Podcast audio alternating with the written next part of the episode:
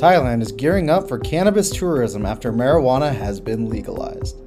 Wellness spas and rural farms are some of the ideas that advocates say could provide an economic boost. Thailand has garnered a reputation for being strict when it comes to drug offenses, and cannabis carries the potential for a 15 year prison term. However, the recent delisting as a narcotic could see a cultural shift in how it is both used and perceived. Advocates believe that foreign tourism potential and the delisting of cannabis will integrate well into the country.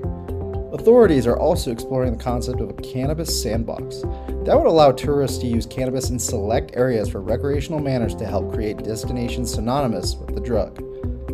Economists are hoping that it provides a spark to the economy.